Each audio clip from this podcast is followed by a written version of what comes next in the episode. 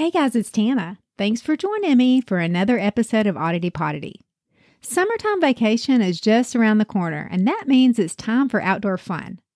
When I was a kid, that meant a trip to Dogpatch, and one time we even went to Liberty Land in Memphis. Liberty Land was home to Elvis's favorite ride, the Zippin' Pippin'. He loved it so much that he rented out the whole park for Lisa Marie just eight days before he died. But the park wasn't all fun and sunshine. Back when it first opened in the seventies, a teenager who worked the carousel died a horrific death when he reached up to catch a balloon that a little girl had lost her grip on. As he grappled for the balloon string, his hand became caught in the carousel's gears and his arm was crushed, killing him.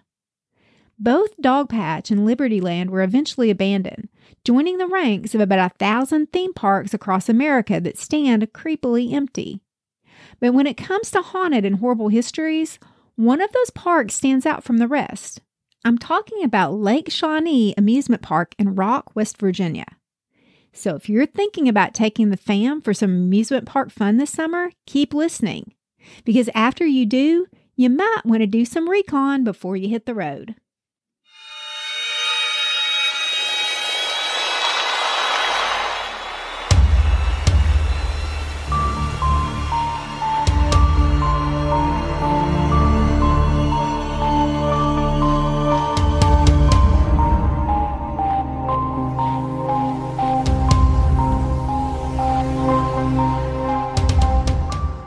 To work in New Orleans, there were a ton of landmarks that gave me the creeps, but one in particular stood like a behemoth at the intersection of Interstate ten and five ten. It was Six Flags over New Orleans, which was abandoned after Hurricane Katrina struck. It was surreal to drive past it and see it overgrown with swamp vegetation, all creepy and rusty and crusty and falling apart. In its glory days, it was crawling with families on vacation. Now, it's just crawling with gators looking for trespassers to eat. Six Flags over New Orleans is just one of many amusement parks that stand abandoned across the United States. Like I said, there are about a thousand of them. But Lake Shawnee Amusement Park in Rock, West Virginia has a unique history that makes it one of the spookiest among the bunch.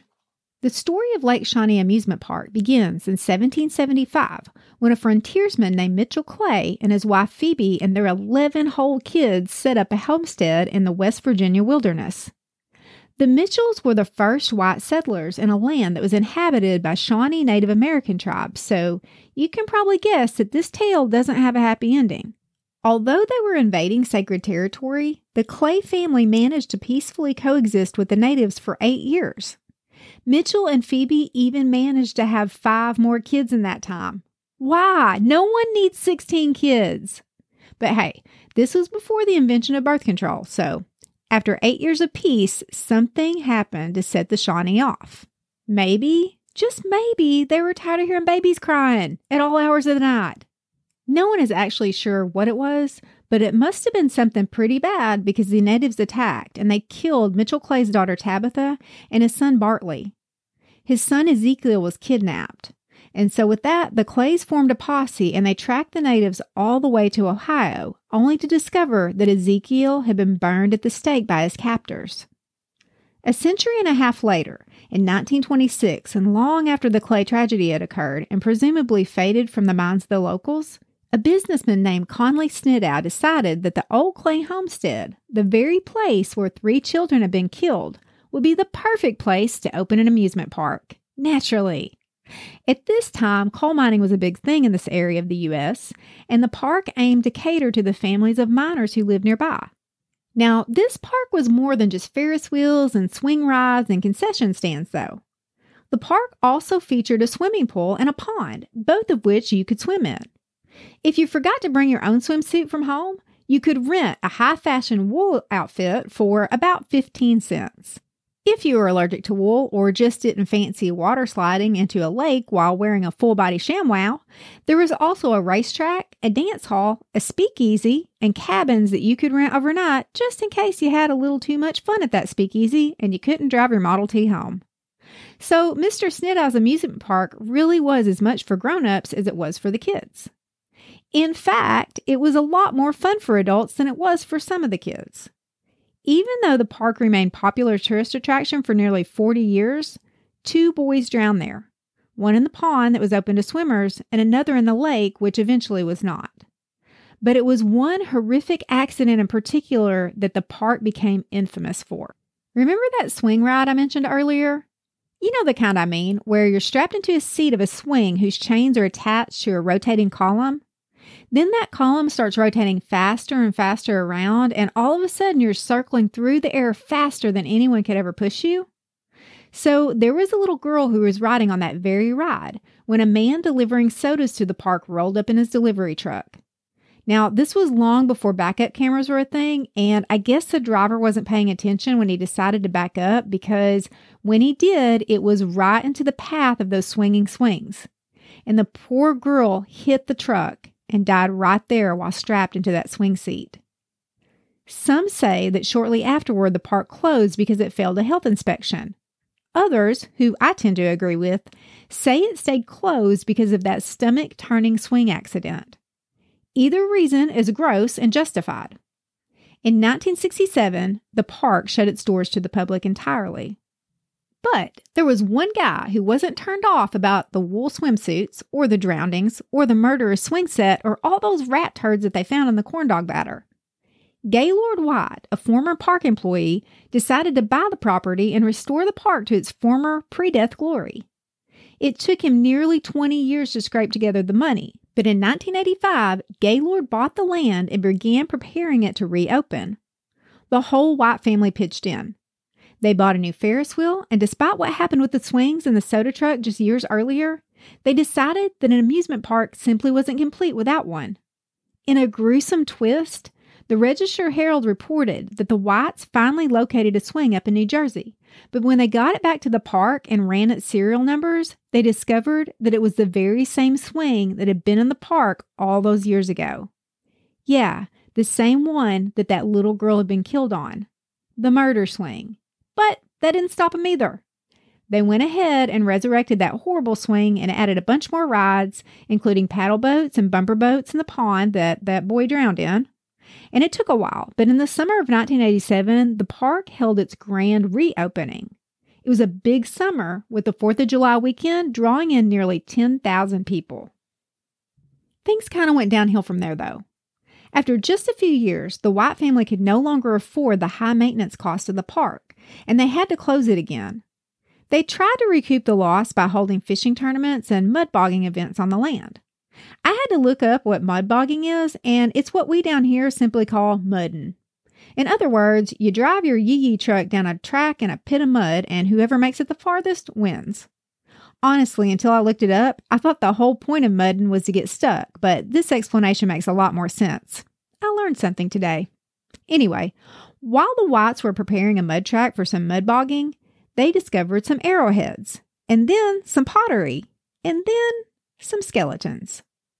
At this point, an archaeological team from Marshall University stepped in and took over. What they uncovered was a mass grave that contained an estimated three thousand bodies, most of which were children. Experts believe that they were the Shawnee who died of some unknown disease and were left behind while the rest of the tribe moved on to escape the plague sometime in the seventeen hundreds. There, deep beneath the Ferris wheel, the murder swings, and the cotton candy machine, where for the better part of six decades children had been beating feet for sugary treats, lay the skeletal remains of thousands of Native Americans. This finding really explains why the Shawnee were so angry with the Clay family. I wasn't kidding when I said they'd settled on sacred ground. Mitchell Clay really had built his home on an extensive gravesite of the Shawnee tribe. So it was no wonder that they were a little bit pissed and took their revenge when he simply would not leave. With this, the park shut down for good. But the White family are nothing if not age-old business people. The morbid history of the land made it a perfect place to do ghost tours, which is exactly what they decided to do.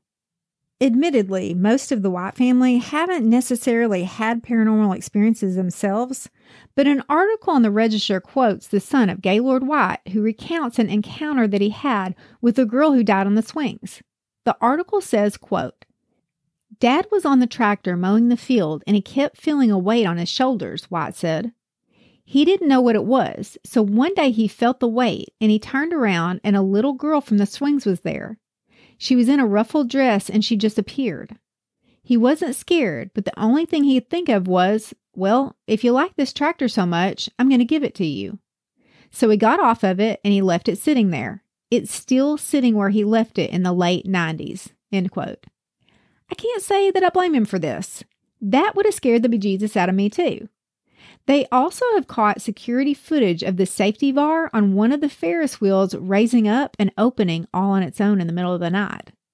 If this intrigues you and you want to check it out for yourself, the White family still maintains the property, and they give tours and offer overnight paranormal investigations. They also do this thing called Dark Carnival Lake Nightmare during Halloween, where they recount the park's history around a campfire and take you to visit the actual graves of the Clay children, as well as a touring of the spooky old carnival rides, even the murder swings. If you're in the area in October, you can buy tickets for the event at w w w dot w v lake shawnee dot com. Or if you're there any other time of the year, you can book an event or tour as well. Well, that's one more thing to add to my list of must-visits. I'm not sure that I'm down for an overnight stay, but I would kind of like to check it out. Maybe in the daylight, though. As you know, I don't do kid ghosts, and the Clays had sixteen of them. Plus, three of those kids died at the park themselves. Plus, all those poor Shawnee children. You know what? On second thought, due to the potential for a high volume of kid ghosts, this might be the one park that I need to avoid altogether. You guys go and tell me all about it. Guys, as usual, thank you so much for joining me today. I appreciate y'all coming back to see me again. And I hope that we can do it again next week. Same time, same place. Please come see me for a little more history and a little more haunt. We'll see you then.